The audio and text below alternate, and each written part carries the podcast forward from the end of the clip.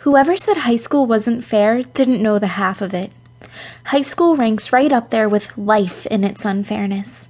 It's one of those rules that no one ever tells you about until it's too late. The poor idiot, Scott, I mean, come on. Anyone could have told him what was going on. Even someone like me on the outside, the extreme outside, could see she was using him to get to heartthrob Danny.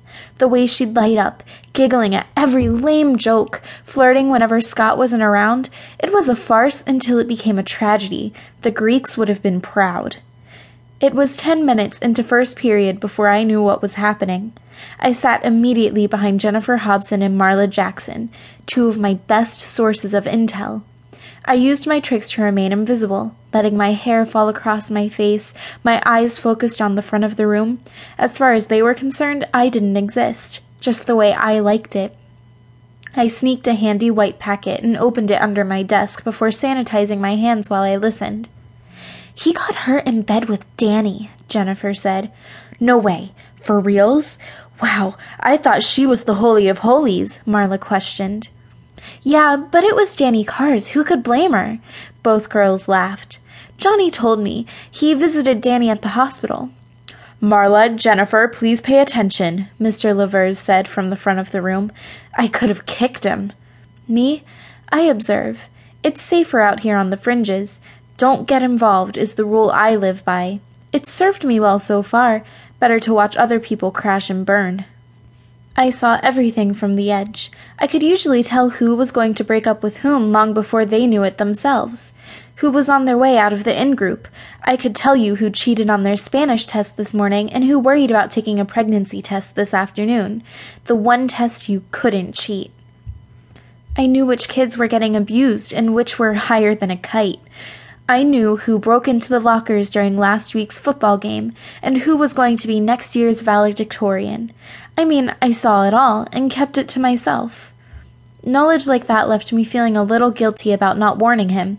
Scott had always been nice. I mean, it's not like we talked or anything. It's just that he'd never been mean, never gone out of his way to make fun of the strange new girl.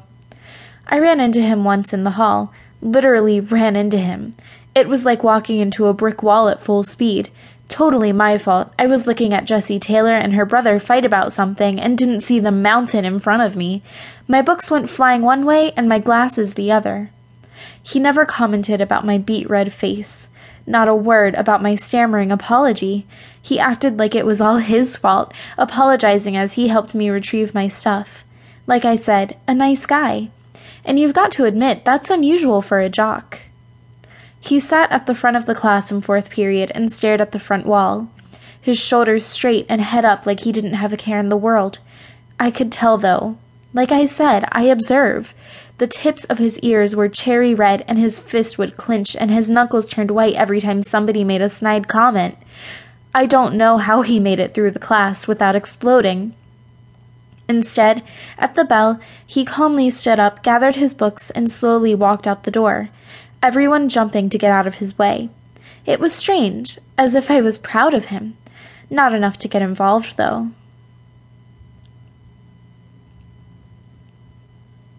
I've always thought of the library as mine, the one place that was free of the teenage angst and drama that permeated everything around here.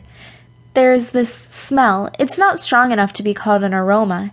It's a simple smell, paper, glue, and leather binding with a faint taste of copy toner. Come on, you smelt it. Is there anything calmer, less dramatic than a library? The room enfolds you like a warm blanket that promises to keep the world outside. God, I love that place. So imagine my surprise to find Scott James parked at a center table in my library. He hadn't picked a table in the back. No, not him. It has to be right there in the middle of the room, was the guy a born masochist?